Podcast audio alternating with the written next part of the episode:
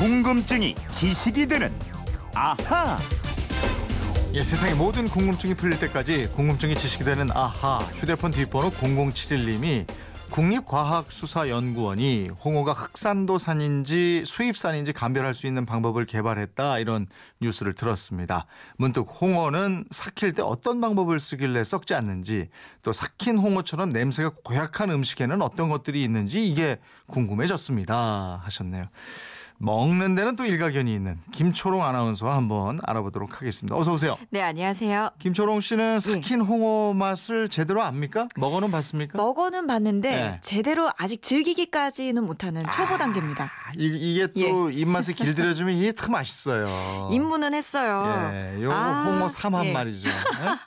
예? 아이고 요거 딱 싸서 막걸리까지 그냥 아 벌써 군침이 도는데. 사실 딱 한 번 먹어봤는데 예. 먹는 순간요 눈이 번쩍 뜨이고 예. 코도 뻥 뚫리고 귀도 뻥 뚫리고 깜짝 놀랐어요 진짜로. 처음에 먹을 때는 좀 당황스럽죠.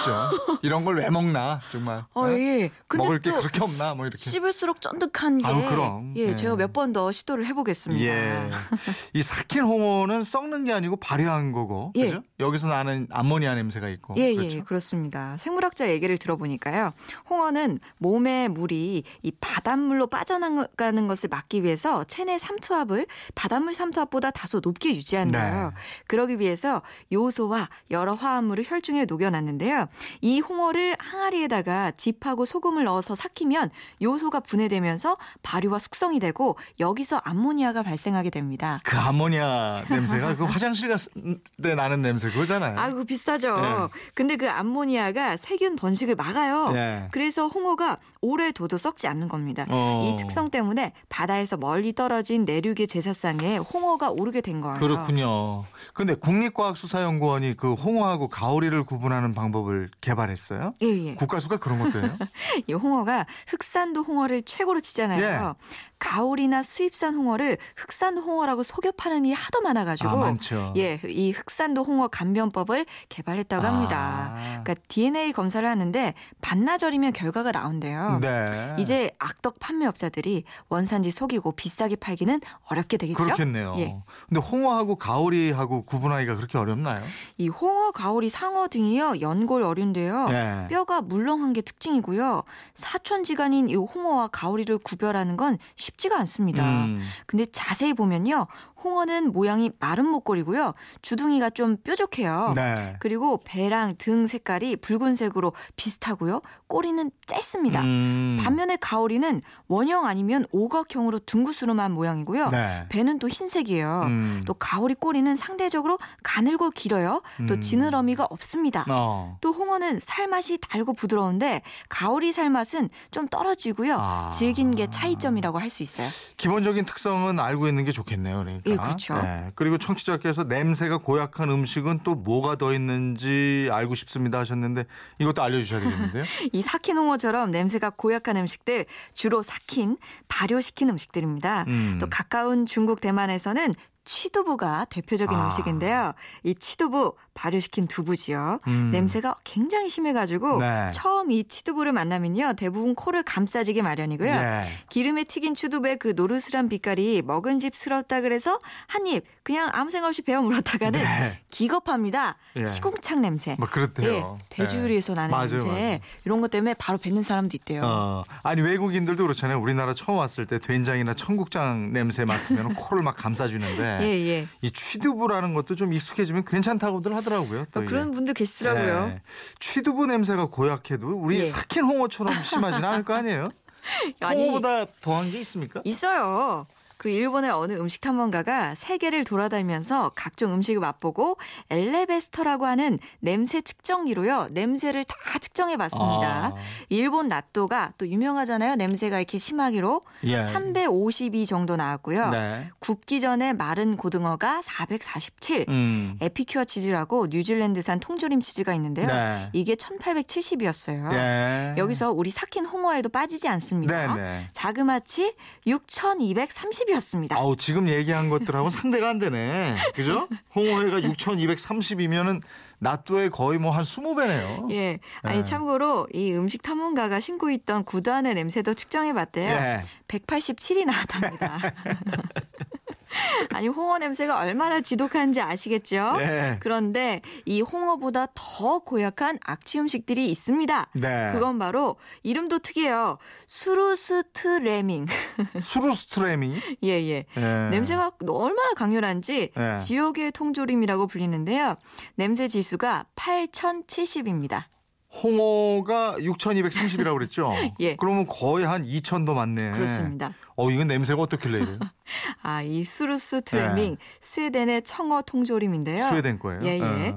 청어에 약간의 소금을 쳐서 커다란 용기 속에 놓고 발효를 시켜요. 예. 이때 나오는 발효균이 주로 유산균인데요. 네. 이렇게 한창 발효가 진행 중인 청어를 깡통에 그대로 넣어요. 음. 그리고 밀봉해 버립니다. 예. 이 깡통은 일반적인 생선 통조림 통보다 3배 정도 크기가 큰데요. 네. 이통 속에 들어간 청어는 그 속에서 2차 발효가 시작됩니다. 네. 이러면 통조림 안에서 발효 미 생물이 다시 발효하는데요. 예. 거기서 탄산가스가 발생하고요. 음. 이것 때문에 깡, 깡통이 빵빵하게 팽창하게 됩니다. 아. 이게 완성품이라는 거예요. 이게 저 그 생각만 해도 냄새가 심할 것 같은데 통조림을 열자마자 그냥 확 올라올 텐데 이게 통조림 예. 여는 것도 문제겠어요. 이거 열때 예. 한번 이렇게 그 뭐라 그러지? 이렇게 원 요즘처럼 참치캔 같이 원터치가 아니고요. 네. 이렇게 따개를 이용해서 따야 돼요. 근데 구멍을 한번 딱 뚫자마자 네. 거기서 나오는 냄새가 장난 아니랍니다. 이게 탄산가스 때문에 이 깡통이 빵빵하게 팽창돼 있다 이랬잖아요. 이게, 이게 예. 터지진 않나? 아 이게 터지려고 그 사실은 폭발물이나 마찬가지예요. 아. 잘못 건드리면은 터지거든요. 네. 사실은 이 통조림 뚜껑에 이 주의해야 할 네 가지가 적혀 있습니다. 네. 첫 번째가 캔 뚜껑을 따기 전에 통조림을 냉동실에서 식혀서 가스 압력을 낮춰주세요라고 적혀 있어요. 아, 예. 두 번째, 뚜껑을 따는 사람은 버려도 되는 옷, 안 쓰는 우비 등에 몸을 걸쳐주세요. 야 이거 먹으려고 깡통 따는데 그 주의사항 다 지켜가면서 해야 돼요.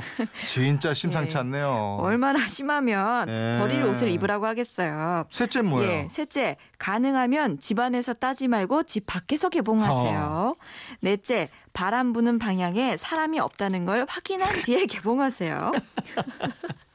네 번째 진짜 대단하지 않아요? 야 바람 부는 쪽으로 내용물이 저 튀어나갈 거니까 예. 사람이 있는지 없는지 확인하라 이거잖아요. 그 향이 이렇게 퍼져 나갈 거 아니에요. 이게, 이게 그 맛은 어떨지 정말 궁금한데요. 저도 안 먹어봐서 모르지만 네. 이 음식 탐험가의 표현을 빌리자면 이겁니다. 네. 은행알을 밟아 진뭉개 쓸 때의 냄새에다가 네. 말린 고등어 즙을 뿌리고 네. 똥 냄새를 더한다. 거기에 강렬한 생선 젓갈 냄새를 뒤섞은 것 같은 맛이다. 아. 평범한 사람이 이 냄새를 맡고 입에 넣는다면 아마 그 자리에서 기절할지도 모른다. 아오. 근데 스웨덴 사람들은 네. 이걸 빵에 발라 먹는데요. 왜? 왜 이래? 야, 이거 어떤 맛인지 글쎄 도전해 볼 수 있을까요? 이게- 이게 깡통 따면 그냥 갈 것 같은데. 아니 또 이정환 아나운서는 맛 프로 요리 프로그램도 많이 아니, 했었잖아요. 궁금하긴 한데. 예. 아니, 이 정도면 아니, 아니지. 그또 한번 가보세요. 궁금하신 야. 분들은요. 스웨덴 수도 스톡홀름에서 네. 매년 8월 1일 그쯤에 이 수루스 트레밍 축제가 열린다고 합니다. 어? 이거 딱 여름 휴가 기간이에요. 어, 하긴 뭐 그쪽 사람들 적응돼서 먹는 거 보면 예.